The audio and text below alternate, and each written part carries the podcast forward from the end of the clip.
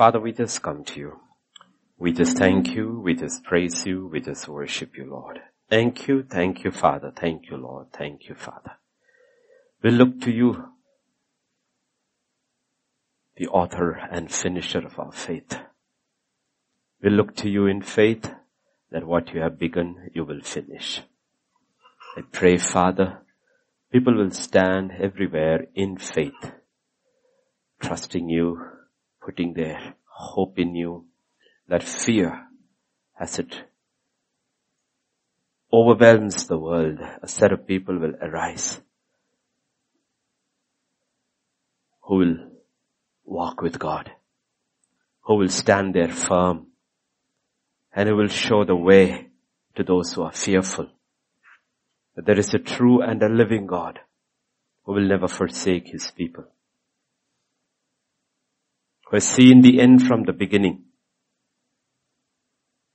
in whose hands our lives are secure. For his promises are true. Help us, Lord. Help us. Help us, Lord, to stand firm in this hour in faith. For in Jesus' name we pray. Amen. Amen. Amen. Amen. So as we go to the word, I also want to uh, once again encourage you and tell you, stick to the directions given by the government, the medical authorities, okay? Uh, be very, faith is practical, okay? And, uh, the whole book of Leviticus is medical advice. Okay, and practical advice. So when the government says stay away from public places, stay away unless urgent, stay away.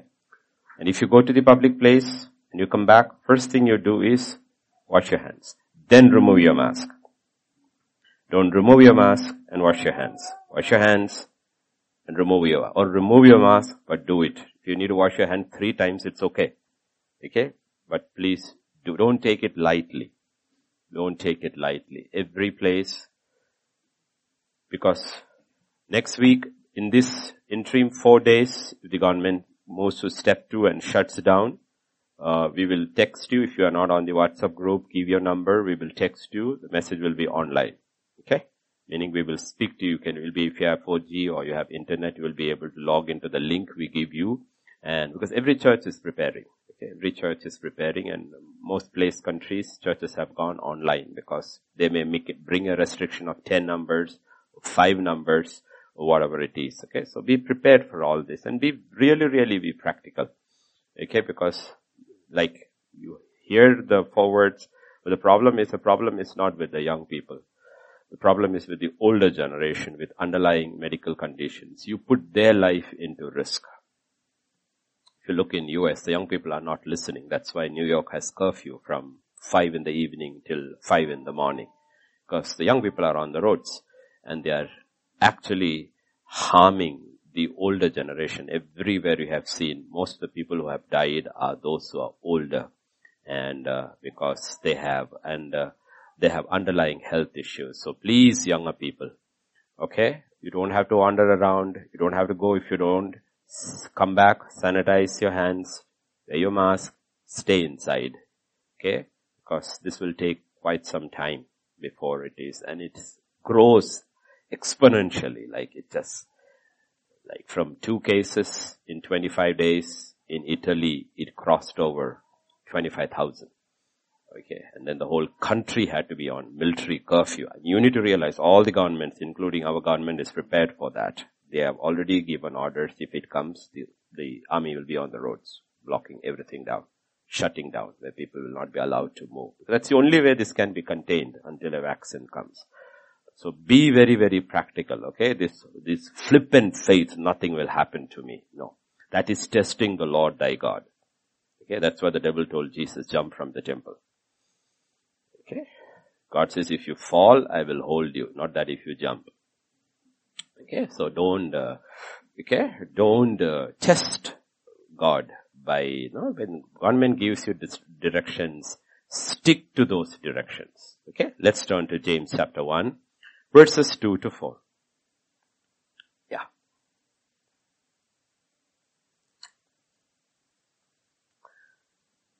Hold that. Yes.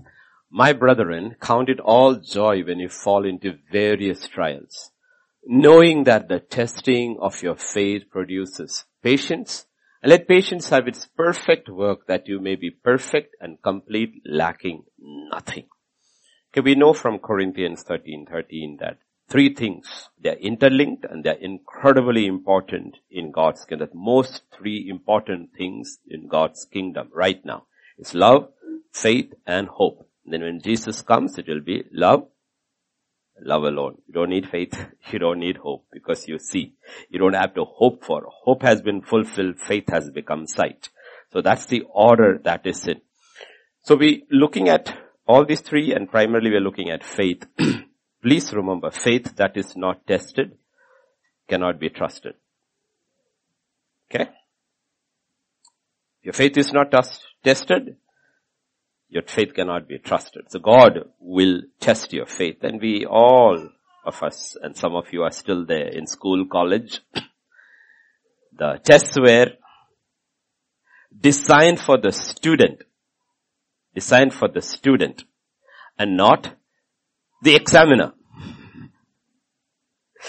The test and the examination is for the student, not though the examiner corrects, it was never for him or her, it was for the student.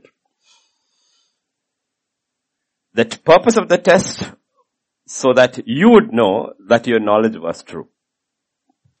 Okay, not the examiner's knowledge. And also it was the test that opened the door for promotion. Exactly the same way or similar in the life of a believer. God knows us. God knows us. God knows the subject. He doesn't have to test us to know us. Okay? He doesn't have to test us to know us. He knows us. But we need to know.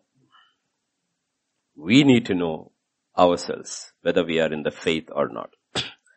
Second, He needs to test us and declare the results so that the principle of justice, righteousness is upheld. So nobody will say God is unfair. Unfair. He is fair. Okay, that's why God knows Sodom and Gomorrah. He knows exactly what is happening over there. But he says the outcry of Sodom and Gomorrah has come to me. I'm going to check it out whether it is true or not. True or not meaning God doesn't know who's in the end from the beginning. No. So that nobody will ever say, ever say that I was unfair in my judgment.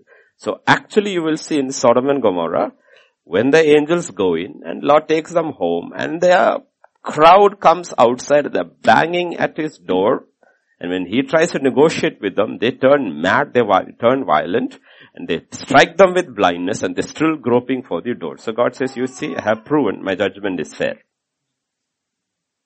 So nobody will ever say in history, you were not fair. He says, you saw it. You have evidence over there. You saw the test, you saw the result, and you see the judgment.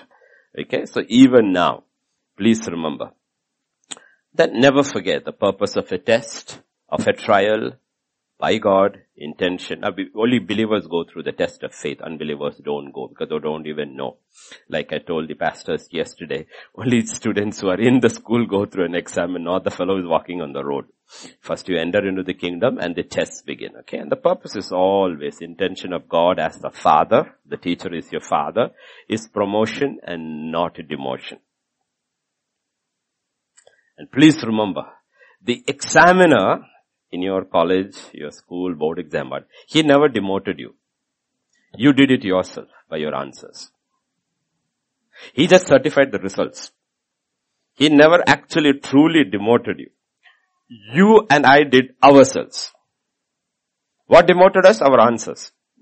Though we blame him. Okay?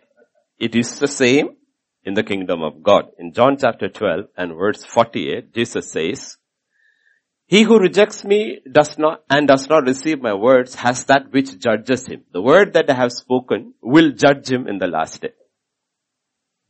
He says on the day of judgment, you will be judged by what you heard. Okay. You will be heard, judged by what you heard. He says, I, I don't have to judge you. You will judge yourself. You will know your entire life. You will know everything that you heard, whether you believed or what you did. It will be very, very clear and nobody will say God is unjust, unfair.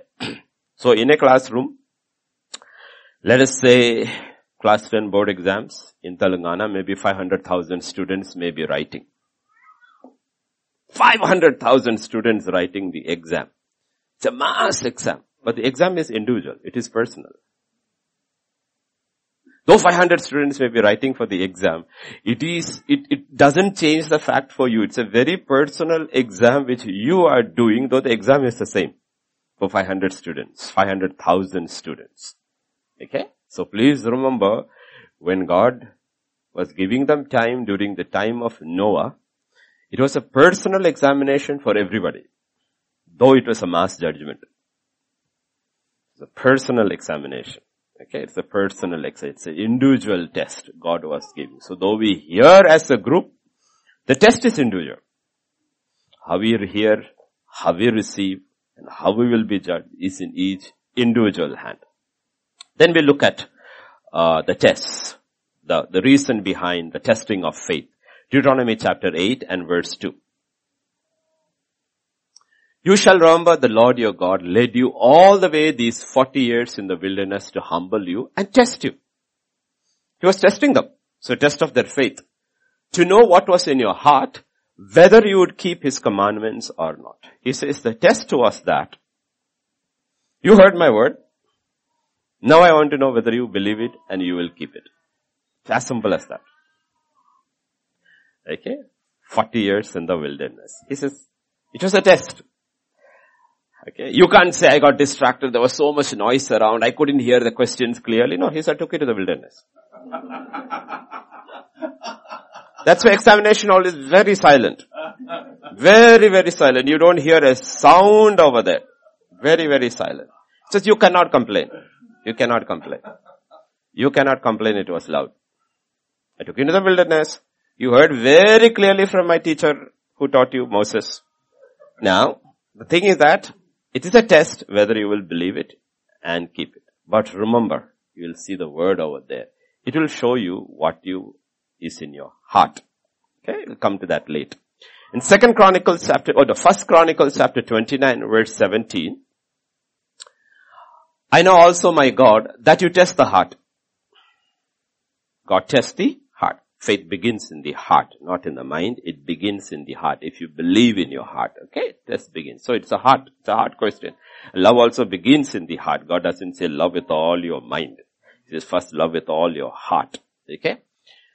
And have pleasure in uprightness. Okay? So God tests the heart and it's a test of uprightness or integrity. Okay?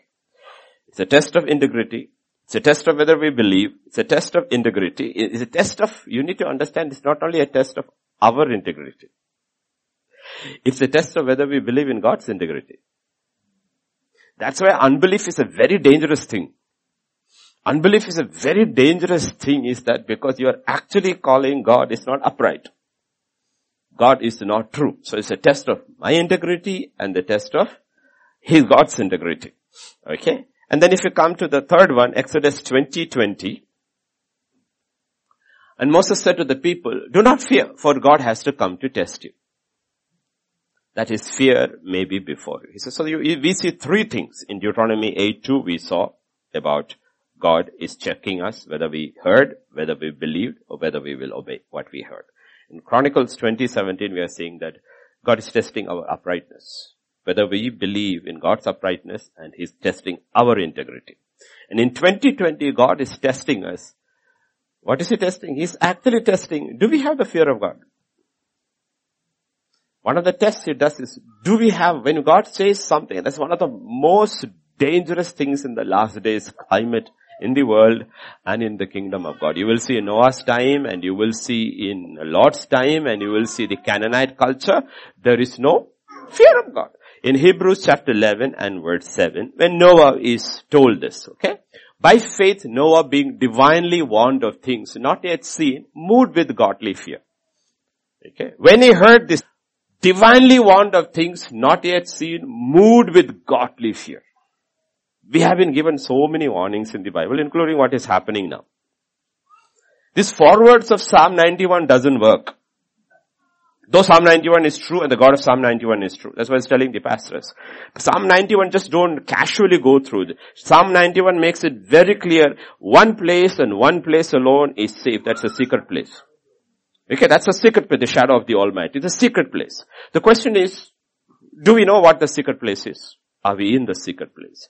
As all these things that has been happening now for two and a half months causing us to move to the secret place. And Jesus said very clearly what is the secret place. He says when you pray in secret, when you give in secret, when you fast in secret. Has our prayer life changed because of what is happening? If not, we have missed what is happening. We have missed the message behind the event. If not, because this will go after a few months. And God is using this only for His people to move into that secret place. Change your prayer life. Change the way you read the word. Change the way you spend time before God. Change it. Let this change you. And you know, like somebody sent a forward, March 14 was, uh, uh, sorry, February 14th was Valentine and March 14 was quarantine. Quarantine is very good for the believer.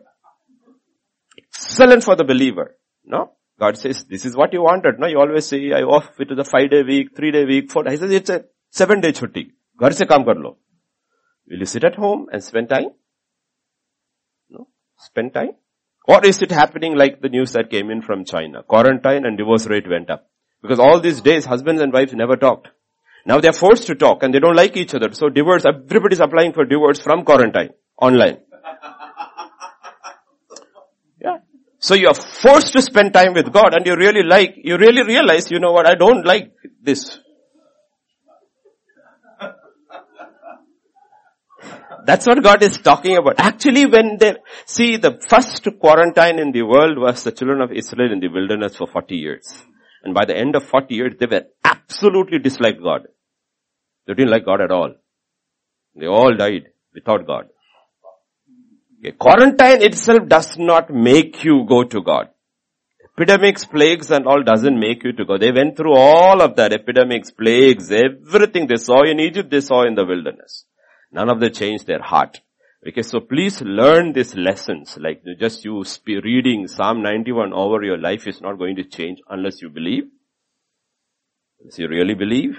You're standing steadfast in faith and it is moving you into the secret place, then it's a very, very powerful, absolutely. Otherwise, you are like the word of faith uh, preachers. You only speak, you don't believe. And you don't work. So you will see in Hebrews 7, godly fear. In Genesis 20 verse 11, when Abraham actually lies to Abimelech about Sarah, and when he's asked why did you do that, Abraham said, because I thought surely the fear of God is not in this place. Because the fear of God, lack of fear of God causes people to do a lot of stuff. Okay. This cringing fear when you see thunder, and lightning and judgment and punishment is not what God is talking about. It's a genuine fear of God that consistent in your life. Which has got to do with knowing God is also the judge of all flesh. Okay, in Genesis chapter 22 when Abraham offers Isaac as a sacrifice and God stays his hand, what God tells him is that, he said, do not lay your hand on the lad or do anything to him for I know that you fear God. He didn't say, I know that you love me. He says, I know that you fear me. Because God says he will test the heart. He will test the heart. First, do we really believe? Second, our integrity of our heart. Third, whether we really do fear him or not. Fear him or not. And fourth is Jeremiah 17 and verse 10 where God says, the Lord search the heart, I test the mind, even to give every man according to his ways, according to the fruit of his doings. He says, I test so that I can reward you. Promote you or demote you? I test. And we know every exam has only two results. Either you're promoted or you're demoted. So he says, I test you that I can promote you or you are demoted. And in James chapter 1 verse 12 talks about eternal promotion. He says, blessed is the man who endures temptation, trials, testing, temptation. For when he has been approved, he will receive the crown of life which God has promised to those who love. Okay. So please keep this in mind. Our love will be tested, our faith will be tested, our hope will be tested. And everything that can be shaken will be shaken because we are receiving a kingdom that cannot be shaken. So you know everything is being shaken. Financial world is being shaken like crazy. Medical systems, our entire infrastructure of the first world, they call themselves the first world, crumbled under the weight. Italy's medical infrastructure just crumbled under the weight. Financial, governments, every system is being shaken. God says, you will know. You will know. You're receiving a kingdom that cannot be shaken. Okay, so all this when it is being tested, love is being tested, faith is being tested, hope is being tested. Be very, very clear the difference between in the world and in the kingdom of God. In the kingdom of God, all these three is connected to a person. Person. The person of God. Why is, if your faith is not growing stronger and stronger in the person, or you detach faith from the person, or love from the person, and hope from the person, it just becomes an ideology. It just becomes an ideology. It just becomes a religion. And both ideology and religion has the power to kill and not to save. Okay. Remember this. It's connected always, connected to a person. For this to be real in kingdom terms, it has to be connected to a person. So 14 years of slavery for Jacob looks like a few days because of his love for Rachel. For Rachel. Okay, you have to look at that. Faith also has to be connected to the person of Jesus Christ. I have this issue with word of faith. It's not that everything they preach is wrong. A lot of stuff they preach is true, but the problem is they detach the person of Jesus Christ from it. The actual person. And it basically is tuned to your own self, which it becomes very, very dangerous. Okay? So please remember, it's an examination of faith. It's a test of our faith. And when a test happens, only you know your lack of knowledge. Okay? The test is actually a test of your lack of knowledge of the person, the ways of the person, who this person. Because like, like I said, faith is not the test of your knowledge of your word. Faith is the test of the knowledge of the God of the word. How well you really know him. Because you can know the whole scripture, the whole testament like the Pharisees and not know Jesus at all or God at all. Okay? Whether our trust is centered on God. So lack of faith also will be apparent. Like I said, remember the, the, the first word we noticed was heart because trust also, faith means trust basically, begins in the heart, not so much in the mind. And it grows as our knowledge of the person increases. It begins with the person, trust in a person, faith in Jesus Christ, and it keeps on growing as we grow in the knowledge. That's why Paul says, say Peter says, grow in grace and in the knowledge of God. In J- John chapter 2 and verse 11, the disciples had just started walking with them. A few of them, scripture says, this beginning of the signs Jesus did in Cana of Galilee and manifested his glories and his disciples believed in him. They don't know him really well. They just started following him. But they see the first exhibit of his power. Okay? So it's called a sign. They saw the sign and they believed in his power. Okay, this man is not only a good man, he's a powerful man. Started believing. Okay? So please remember that is not enough. Even demons believe in the power of God. But they do not believe in the person of God. Okay, do you believe? That's what James says. Good. Even the demons do, and they tremble. Okay, they don't believe in the person of God. They believe in the, they know the power of God. So remember last week's and pastors conferences, all we looked at it and you will see. If you take a typical crowd that followed Jesus, you could divide the crowd into three. There was the crowd, there was the Pharisees, and there were the disciples. Three. If you look at the crowd that came out of Egypt and wandered in the desert for 40 years, there were three. There was the crowd and there was the Pharisees, that is Korah, Dara, Dathan, Abiram and the 350 plus Moses, uh, Miriam and Aaron till a point of time. And then there were Moses and the two, two Joshua, two disciples and the next generation who will follow. So these two. And you will always see Jesus saying the secrets of the kingdom is given to you and not to them. So the crowd could ask a question or crowd could follow him and he will turn around and be sound nasty. The Pharisees could ask a question and Jesus would answer the disciples. It's like, it's like, it's like being rude, no? Like imagine Dr. Richard asked me a question and I answered Sammy. You will see that. The Pharisee asks a question, Jesus answers the disciples. The crowd will ask us, he will answer to the disciples. He will not, he will talk them in a way they will not understand. No? He does not explain it to them. Okay, so please remember. Because why? But the crowd, the Pharisees and the disciples, all three what is common, they are exposed to the power of God. Which will not generate lasting faith.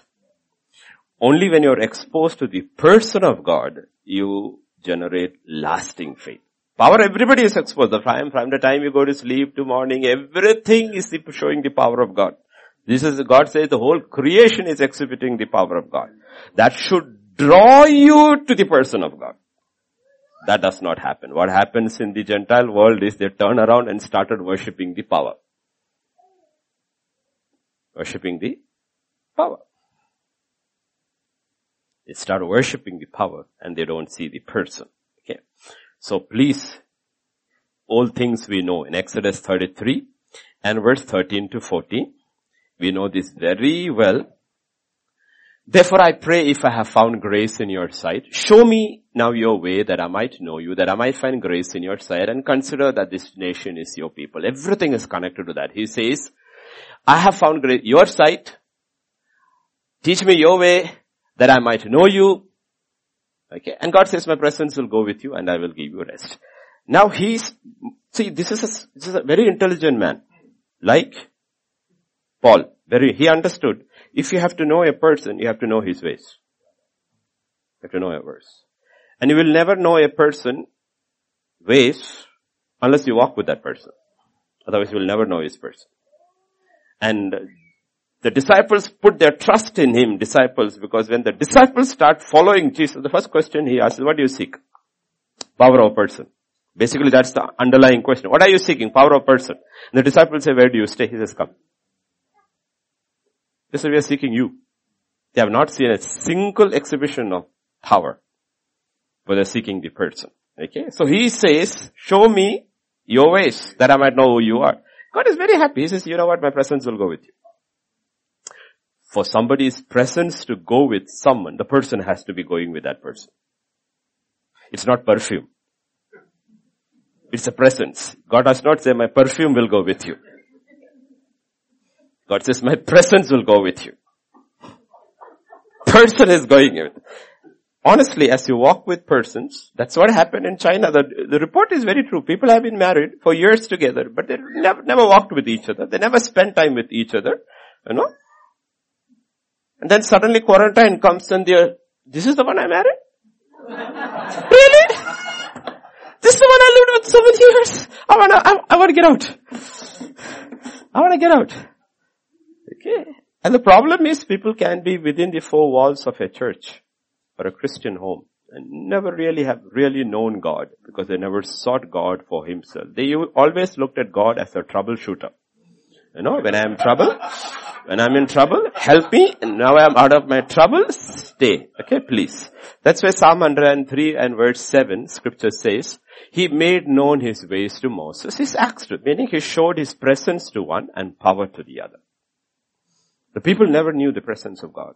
They never knew Him as a person. And because they did not know Him as a person, they fell away. But a man who knew the presence of God, the power never bothered him at all. He didn't follow God for the power. He followed God for the presence. So he, technically if you speak, he finished his race. If you come to Hebrews chapter 3 and from verse 9 onwards, very familiar passages. Let's go back over and over again. Where your fathers tested me. I was testing them. इधर तो exam hall उल्टा हो गया they were testing me your fathers tested me and not only me they tried me after what? They saw my works for 40 years. It didn't matter they saw my power being exhibited every day of their life for 40 years. They still tested me. They did, still didn't believe in me. They still didn't. See, either you trust or you test. So fathers will tell the children, don't test my patience. Don't test my patience. Okay, but the fellow knows my father has got long patience, so he is trusting in his patience. okay, he knows how much he can go, he knows he can. Okay, God is saying, you tested me, you tried me. Though you saw my works. Therefore I was angry with that generation. Why? They went astray in their hearts. They went astray in their hearts and then they have not known my, they never understood me. They never understood me. They never understood me. So what did I swear? I swore something. I swore in my wrath they shall not enter into my, what does it mean? My presence shall go and you shall have. They will never know me as a person. They will not know me as a person. They will know my power. They will not know me as a person. And because they will not know I'm a person, they will know, they will not know what it is to dwell in the presence of the Lord. And because of that, they will never have rest. Every new epidemic comes, it is panic. Because they don't have the presence of God to be sustained. Because this will only increase. This is just the beginning. It's only increasing. Okay. It's only increasing. Like I told the pastors yesterday. Okay. It's good. What government has said is absolutely wonderful. What is that? Wash your hands, cover your mouth, your face. Right? But doesn't Psalm 24 says, who can ascend the holy hill of God, stand in his presence? Who, who has? So has that, is that causing you to wash your hands, the other hands, your works? You saw the sign? Is it causing something else within you? Is it causing you to put a mask over your spiritual mouth? Because Jesus said very clearly, there are two deaths, a physical death and an eternal death. It is not what, what goes inside can kill you only physically. What comes out will destroy you in eternity. So, did we put that mask? Or are the signs being lost on us? Because these are all signs. Either you have to believe this is a sign, or you have to believe God is not in control. God is now detached from human reality and says, do whatever you want. I have given it to mother nature. No, father God. Not mother nature. This is father God in action. Okay. Okay, and you have to believe. You can't, you have to reconcile both. You can't say he's a God of love. Yes, but he's also a God of judgment. Consider the severity and the kindness of God. Good, both are there. Both. You cannot take one out of the character of God. Mm, our job as preachers, we are not God's PR men. To make God look like what he is not. God doesn't wear makeup. He has exposed himself as he is in human history, the kindest and the toughest person ever possible. When it comes to upholding his righteousness and his holiness, he is the toughest. When he's coming to his mercy and kindness, he will pick out the worst rogue from the gutter if he believes in him. Both is there. Okay. And the cross is the, the center point of humanity where God's righteousness and his love, his mercy meets. It meets over. So don't under, misunderstand this who has not sown deceitfully. Okay, your mouth and your hands. It's a very good, uh, unlike, you know, because when uh, dengue came, everybody bought mosquito nets. And when uh, coronavirus came, everybody bought sanitizers and masks. But we are forgetting, forgetting. Okay, first was a visible thing, that was a tiny little mosquito, brought nations into panic. Now it's an invisible thing. So if you look, they saw his works for 40 years. They went astray in his, in their hearts. They never knew him as a person. They did not even long. That's what Paul is. Uh, Jesus will say in a beautiful old, first, like we did, I did my, part of my PhD research on uh, children's rhymes. And one of the way we go back and it says the oldest children's rhyme ever recorded is found in the Gospels. We played the flute for you. We sang the dirge, the children sang in them. We tried the good message, God loves you. You didn't respond. We tried the other message, God is a God of judgment. You still didn't, it didn't matter to you. Still did not. You didn't respond to either message. The good and the tough one. So they went astray in their hearts. So if you look as an example for today in Numbers chapter 13, how we fall away from our faith or how we allow the, the, the, our apparent physical issues, what we call the epidemic or any personal trial, testing, trauma we go through, how it causes us to, how it causes to reveal our faith or lack of faith. Very familiar portion. Numbers chapter 13 verses 25 to 28. And they returned from spying out the land after 40 days. And now the departed came back to Moses and Aaron and all the congregation of the children of Israel in the wilderness of Paran at Kadesh. They brought back word to them and to all the congregation, showed them the fruit of the land. Then they told him and said, we went to the land where you sent us. It truly flows with milk and honey and this is its fruit. Nevertheless, the people who dwell in the land are strong, for the cities are fortified and very large. Moreover, we saw the descendants of Anak there.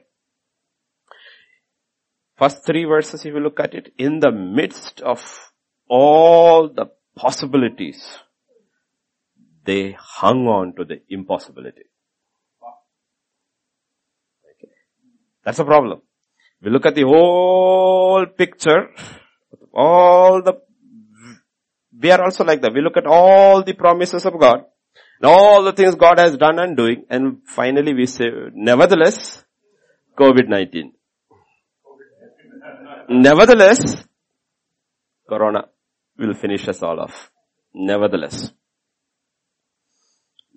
Unlike other generations, unlike other generations, meaning unlike other people, we are the only set of people, believers, are the only set of people that plagues and epidemics are nothing new in human history.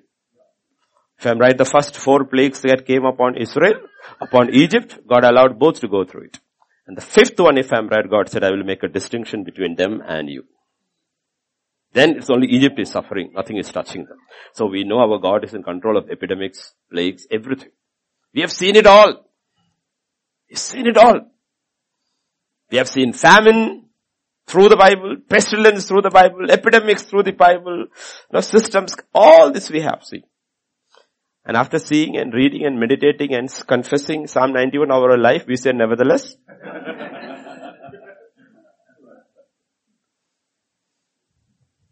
okay. You hold on to the impossibility, not the possibility with God. That's why God says all things are possible with God. All things are possible with him or her who believes. So we have to always concentrate. Actually, what do I believe? The problem is you have to see in light of what they are saying in light of what God has spoken and what they have seen. Numbers 13 and verse 2. Send men to spy out the land of Canaan, which I am giving it to you. Go look. Okay. You don't have to see. Because what I say is true. But I know you guys don't know me. Really know me. Don't know me.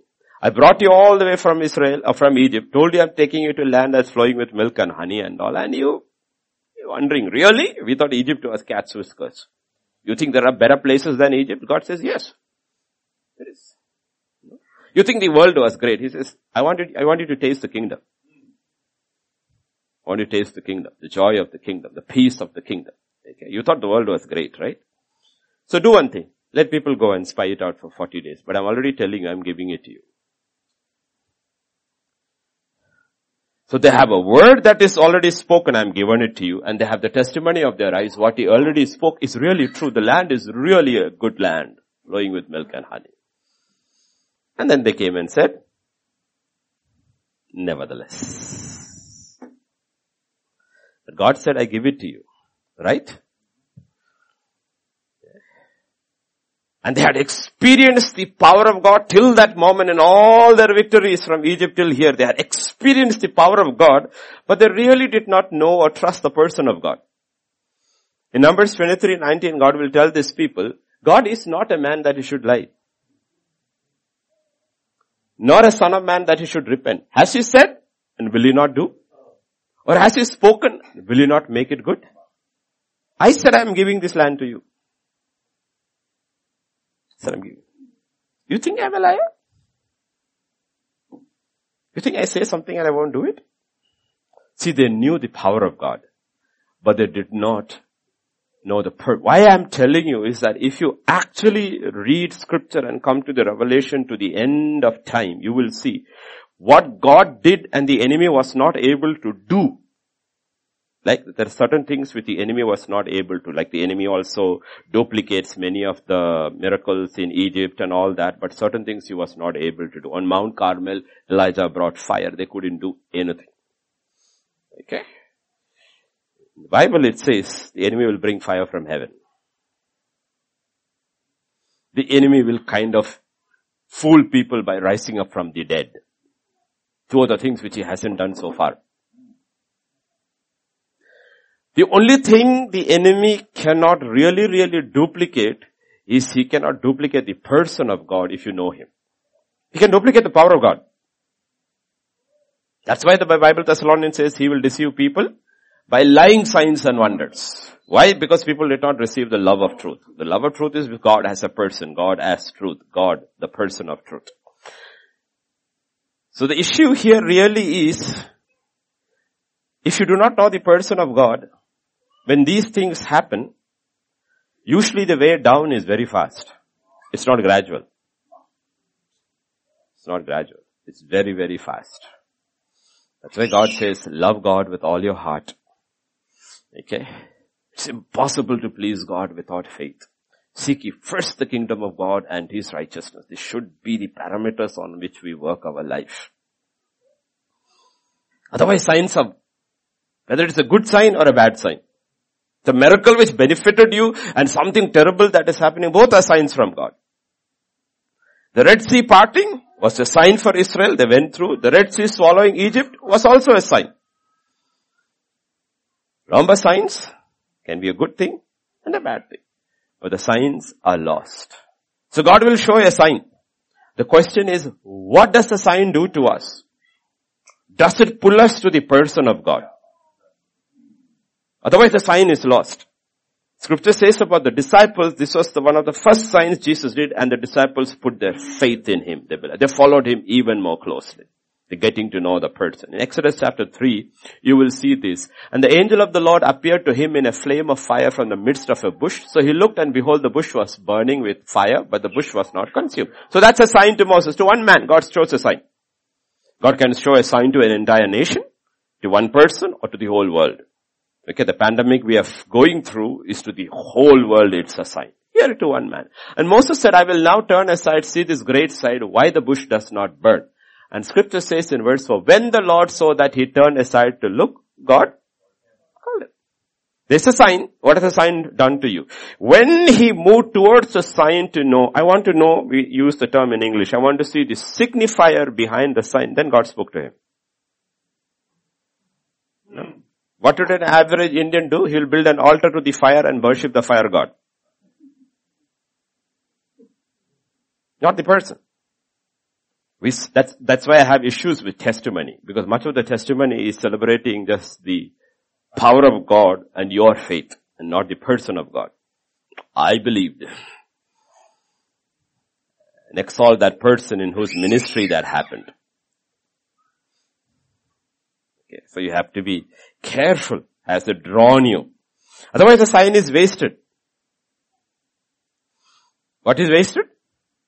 The sign is wasted. The sign is from God. It's a demonstration of His power and you need to understand God is an incredible good steward of resources.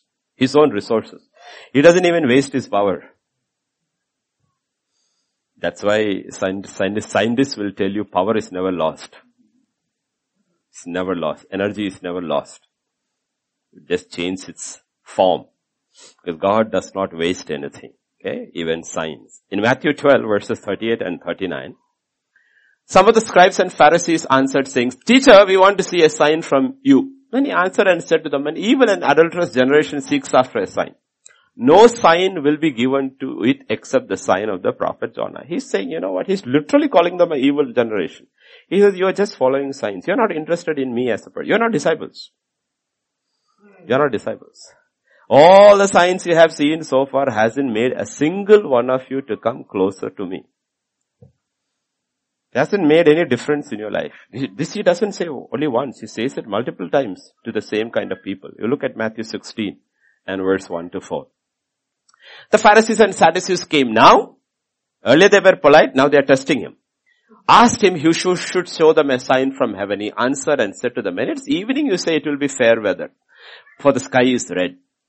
And in the morning it will be foul weather today for the sky is red and threatening. Hypocrites. You know how to discern the face of the sky, but you cannot discern the signs of the times.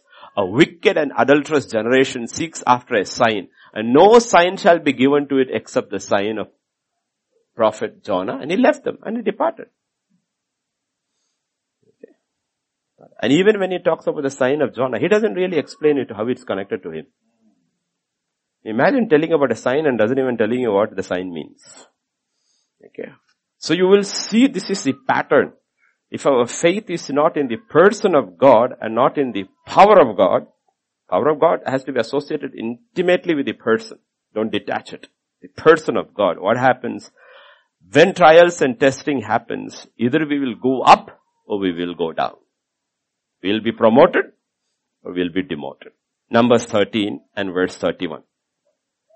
But the men who had gone with them said, we are not able to go up against the people for they are stronger than we. You see, the lack of faith when the test comes admits defeat before a single battle is fought.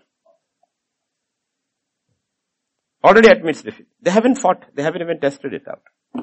Before the battle begins, they said, we surrender. It's not I surrender all to God, I surrender all to the enemy. I give up. Okay. Even before the battle has begun, we give up. Okay. So we, half of Christendom is not getting ready to live. They're getting ready to die. Fear has taken over. Well, the psalmist says, I will not die, but live and declare the works of the Lord. What does faith do to you? What does trial to do to you? What is it doing to you? Numbers 13 and verse 32, the next verse. They gave to the children of Israel a bad report of the land which they had spied out. Okay. First thing, they give up. Second, the bad reports begin to spread. Okay. Our testimony changes. Our testimony changes we start testifying more and more and more and more about Corona and not Christ. More and more about Corona. Okay? Bad report. Start. The bad report starts spreading and prevail away from, no? And the people start moving away. Then if you look at verse 33, we saw the giants, the descendants of Anak came from giants and we were like grasshoppers in our own sight. So were they in their sight. We start now magnifying the problem and the problem becomes bigger and bigger and bigger and bigger. And they become smaller and smaller and smaller and smaller. The problem is, okay, if a Gentile becomes smaller and smaller, the problem is when Christ become, Christian becomes smaller and smaller, Christ also becomes smaller and smaller because I and you have no identity apart from Him. God has put His name on Israel. So when Israel becomes small, God becomes small. When we got baptized, our identity was submerged in Him. We have no identity separate from Him. So even with the we live or die, we have to live or die as a conqueror. Death doesn't scare us. That's why Paul says, if I live or die, both is gain. So the way a believer actually confronts epidemics and plagues and all this, his attitude is completely different because he knows he cannot be defeated. Why? Because Christ cannot be defeated. Christ is the man of war. From age to age, he has never lost the battle. That's the Bible says he takes us continuously in triumph in Christ Jesus. In death or life, we are victorious. That's why people are always amazed in scripture and in Christian history when Christians died. The way they died, fearlessly. Because nobody dies like that. Because if you look at Romans chapter 6 verses 3 to 5, this is our identity. So do you not know that as many of us were baptized into Christ Jesus were baptized into His death? Not only is that, therefore we were buried with him through baptism into death and just as Christ was raised up from the dead by the glory of the Father, even so we should also walk in the newness of life. For if we have been united together in the likeness of his death, certainly we shall also be in the likeness of his resurrection. Resurrection. Now, I was telling the pastors uh, on Saturday an example, like I said, it was 1998, I cannot remember, I think it was 1998 in Assam, when uh, Tendulkar was playing, uh, I can't say India was playing Australia because India did not play, Tendulkar played. Australia. It was in Sharjah and the storm hit. The game had to be stopped. Then the sand settled and he came. He single-handedly took us to the semi-finals and he took us to the finals. And I am sitting like the edge of my seat. Lord, interceding for such a Lord, Lord, please, please, Lord, please, Lord, let him not fall, let him not fall. And he took us. Even till today, when I really, really want to chill, I go back to that old match and watch it. But today, if you see me watching, I'm relaxed. I'm not tense. You know why? Because we, I know India won. India won. So there's no tension at all now watching the same match. I remember how I watched the first time and I watched every subsequent time. Earlier it was tension, excitement at the end. Now it's excitement through it all. Why? Because you have seen the end. We are the only set of people who have seen the end from the beginning. Only set of people. And God says, I expect your reaction to be different. We know the end of the book. We know the end of the story. We know. We know. God says, I expect you to react differently whether in life or whether in death.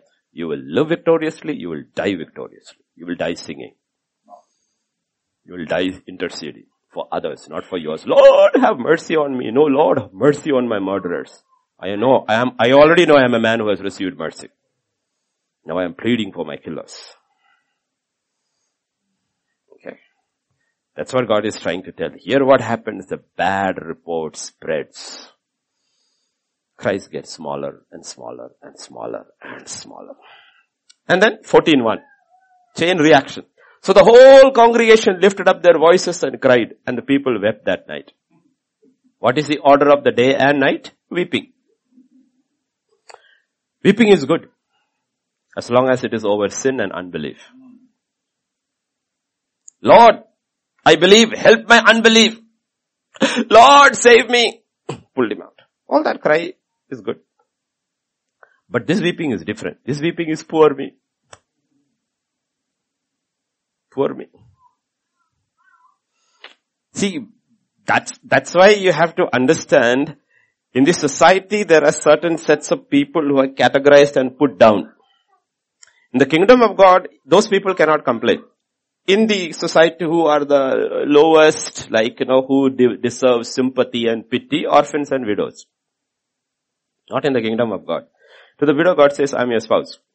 To the orphan, God says, I'm your father. So he says, if you are an orphan in the kingdom of God, walk differently.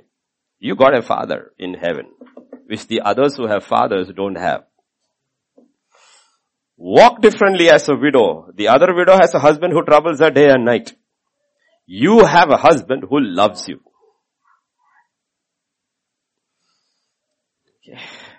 If you come from a society demarcated lower caste into the kingdom of God, you're casteless.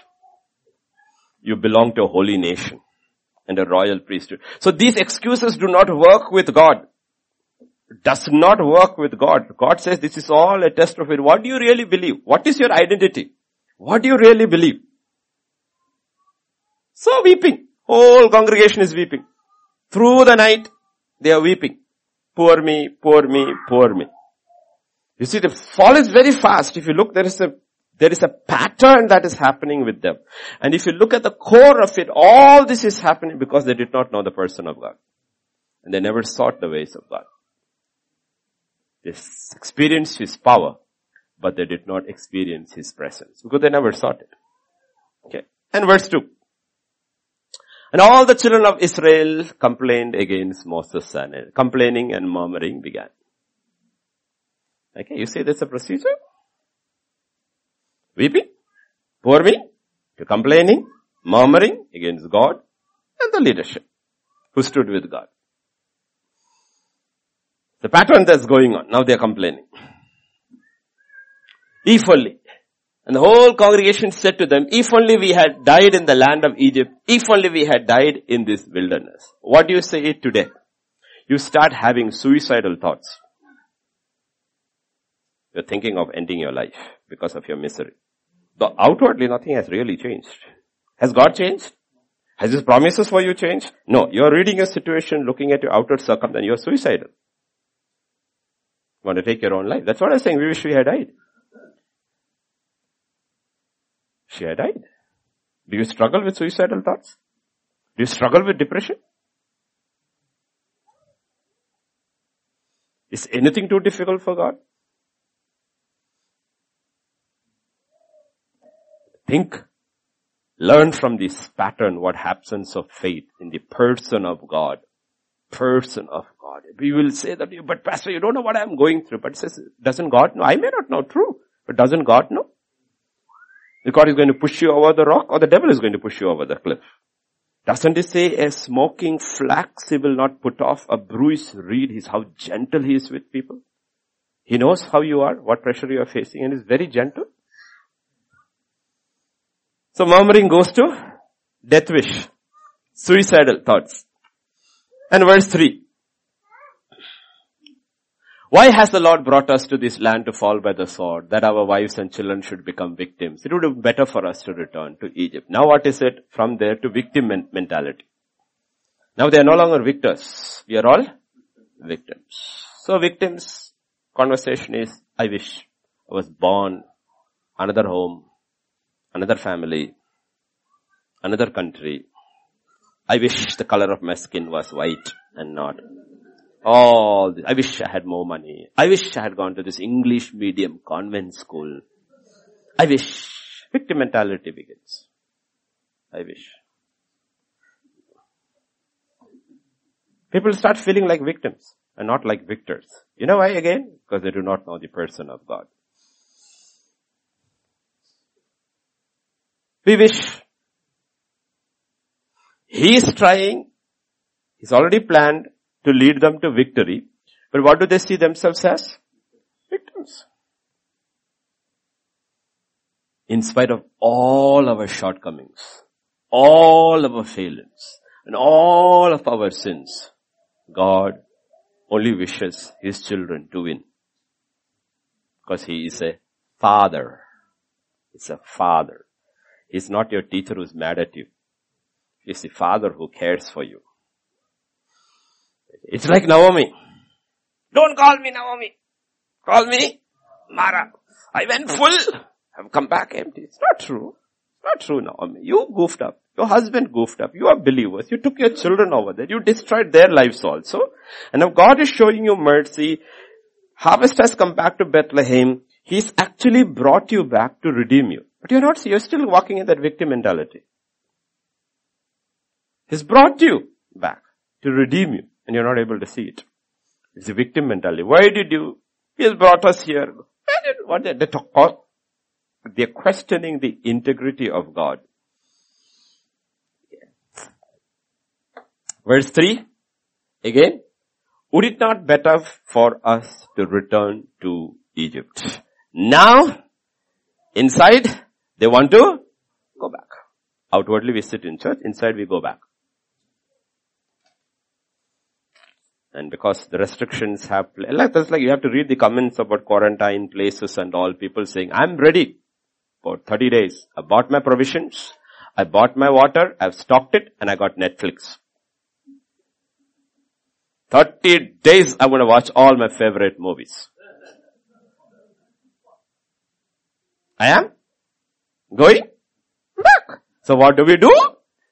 We sit in church, we look good, but when we are in the privacy of our house, we go back. We watch the world. We go back and start dreaming that those things of the world. It was better in Egypt. It was better in Egypt. We go back. See, they're considering going back to Egypt. This is too much this spiritual battle. You know what Peter says in 2 Peter chapter 2? Yeah, 2 Peter chapter 2, 20. Got it? So if after they have escaped the pollutions of the world through the knowledge of the Lord and Savior Jesus Christ, not by the power. It's not by the power. Power is secondary. By knowing the person of Jesus Christ. Knowing the person of Jesus Christ, that's how you come out of sin. That's why David could come out of sin and Saul could not. Saul could not come out because he had only experienced the power of God. He was never interested in the person of God. David had experienced the power and the person. So when he fell, he jumped back. He always could come back because the person of God drew him back. It's not the power of God. You getting it what he's saying? All that Savior, they are again entangled in them and overcome. The latter end is worse for them than the beginning. For it would have been better for them not to have known the way of righteousness than having known it, to turn from the holy commandment delivered to them. But it has happened to them according to the true proverb. A dog returns to his own vomit, as so having washed to her wallowing in the mire. Tough words, okay? But don't start reading it and start judging yourself. That's, you know, okay. Nobody has reached there. You wouldn't be here if you had reached there. But the question is, how do you escape? It's by knowing the person of Jesus Christ.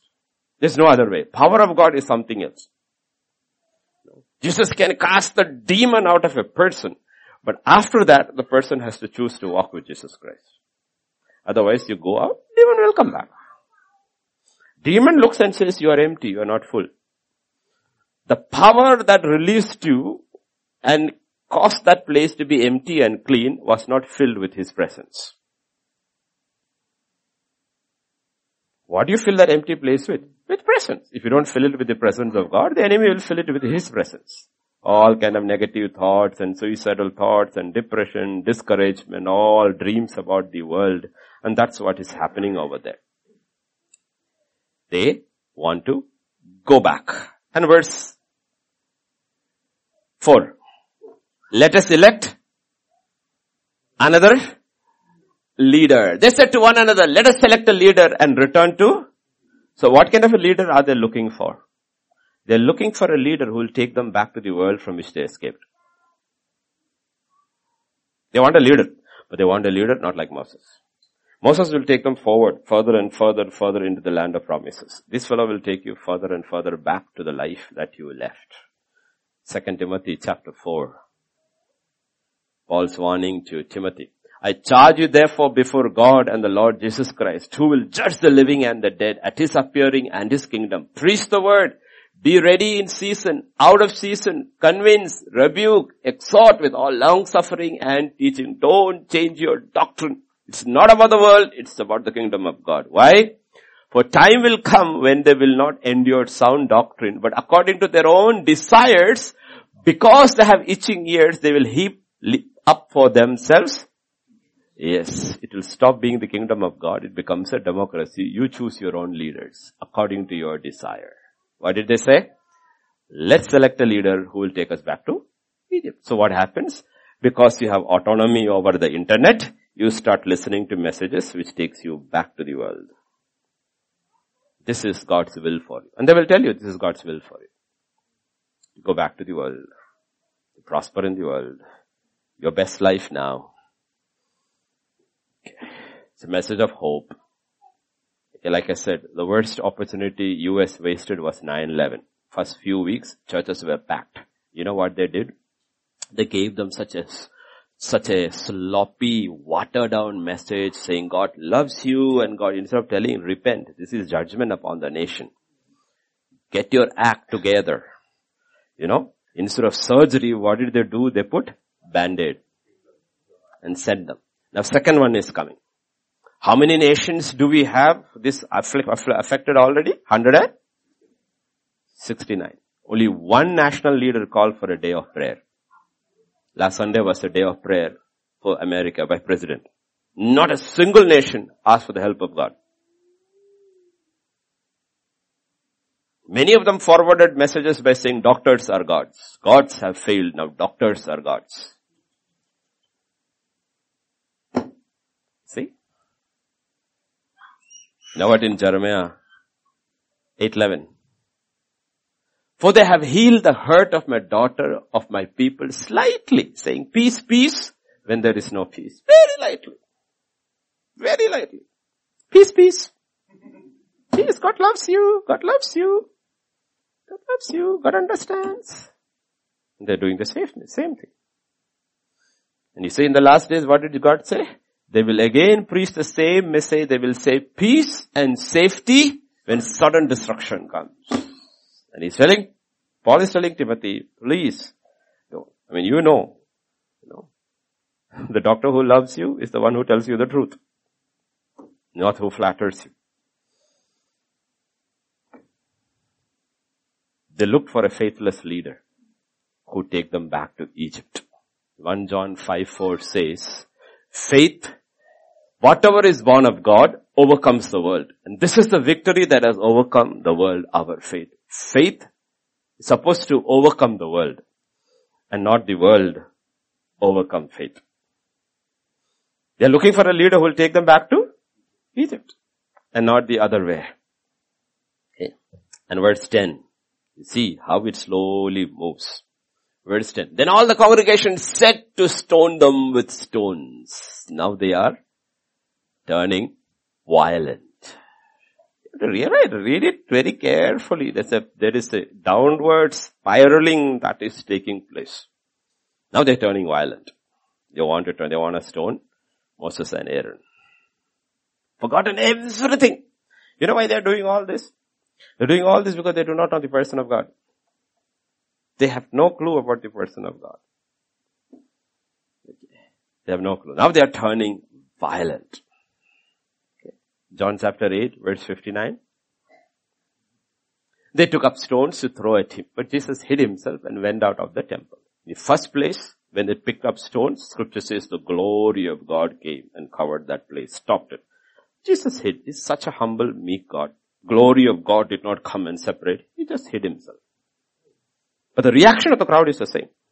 Has Moses and Aaron done any harm to them? No. Has Jesus done any harm to them? Violent. Now it's becoming violent. Okay, the reaction. How is it when these things go? Are you getting angry? Inside, are you getting angry? I mean, we don't do violence not because of God, because of the cops. Okay. Law and order. Otherwise, no. So God is asking, are you getting angry? Mad when these things happen? I didn't sign up for this. When I accepted Jesus, this was not part of the deal. You getting angry? Are you getting upset? You see the order they are moving towards? Violence. And ultimately, they will attract God's wrath. Verse 37, 39. Yeah, 11, 12. then the Lord said to Moses, how long will these people reject me? So they're rejecting me.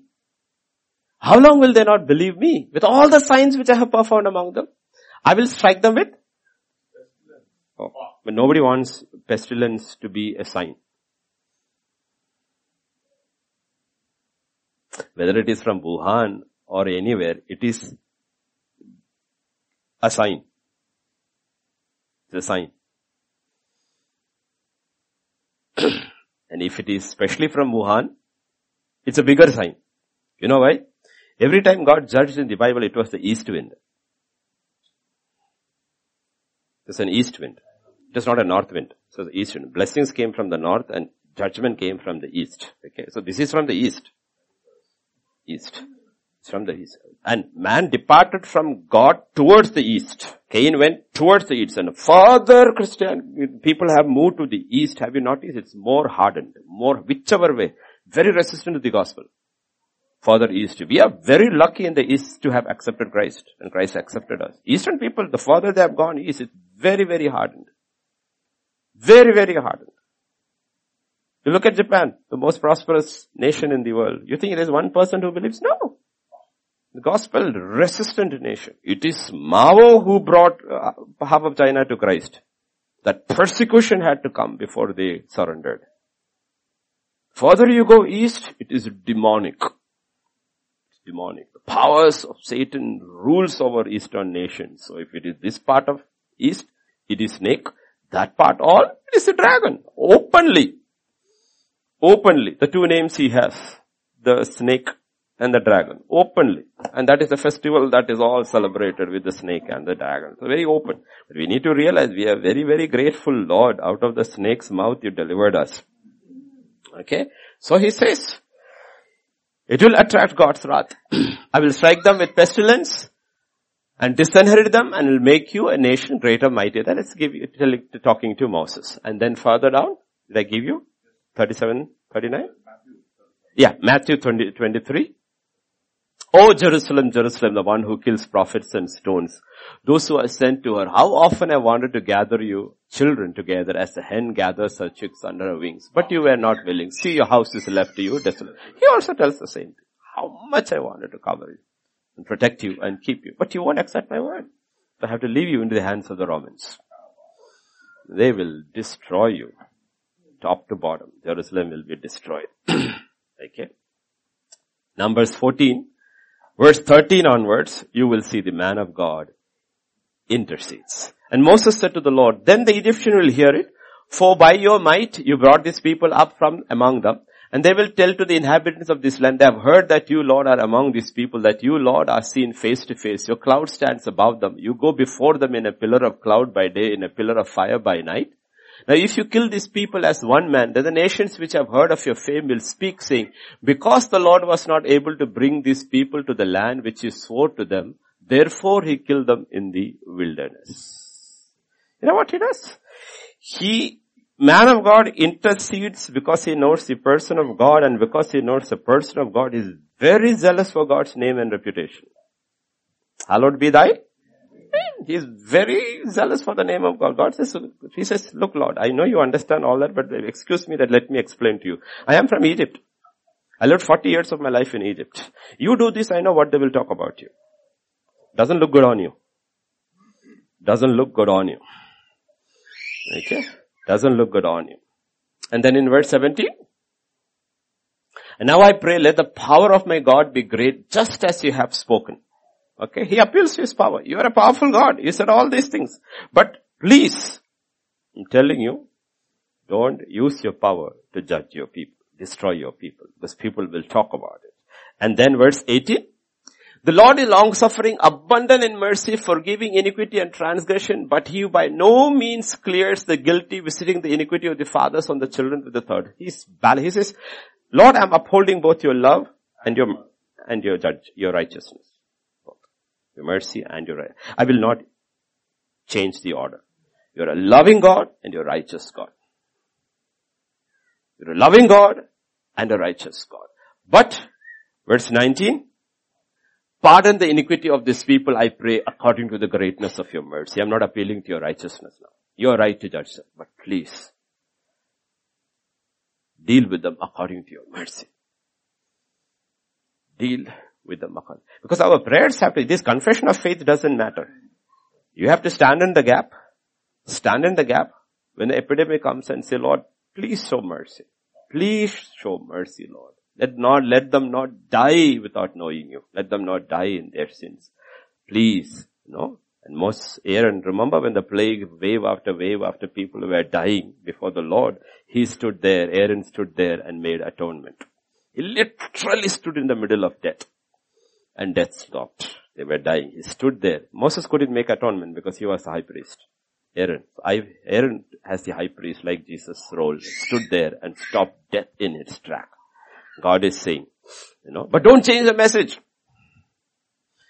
Okay. Don't change the message because if you change the message, nobody will want mercy.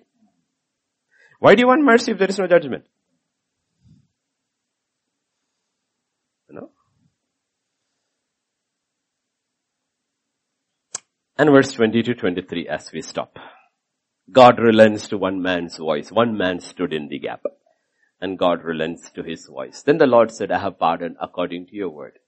But truly as I live, all the earth shall be filled with the glory of the Lord. Because all these men who have seen my glory and signs which I did in Egypt and in the wilderness have put me to test now these ten times. I have not heeded my voice. They certainly shall not see the land which I swore to their fathers, nor shall any of those who rejected me see it. Now what he is saying? He condemns, he doesn't destroy them, but he judges them to a life of wandering.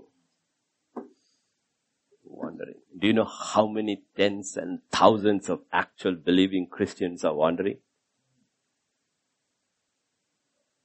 They have, though ask them, they have experienced his signs. They experience is our power. They've experienced their wonders. They know the power of the hand of God. They all have testimonies, but if you ask them, are you walking with God? Have you reached your destiny? Are you fulfilling your calling? No. Their lives are just circles. They're wandering. He judges them in His mercy. Not to Egypt, to go there and die. But he says, he will not fulfill my plan and my purpose for you. Okay, he had told that. Offer your bodies as a living sacrifice, by the, do not conform to the pattern of the world, by the renewing of your mind, you shall know what is the good, pleasing and the perfect will of God. Fulfill your purpose and grace will be given. Faith will be there according to your faith and according to your grace, fulfill your call. This set of people never fulfilled anything. They just wandered. The problem is they were neither, neither promoted nor demoted. We have a third word in English in school. They were detained in the same class. For 40 years. you know that can happen? When I was in class 1 in Bhutan, the guy sitting next to me was 21 years old. Because they don't chuck you out of school, it's government schools. He had sat in that same class for so many years. When I reached class 1, he was 21 years.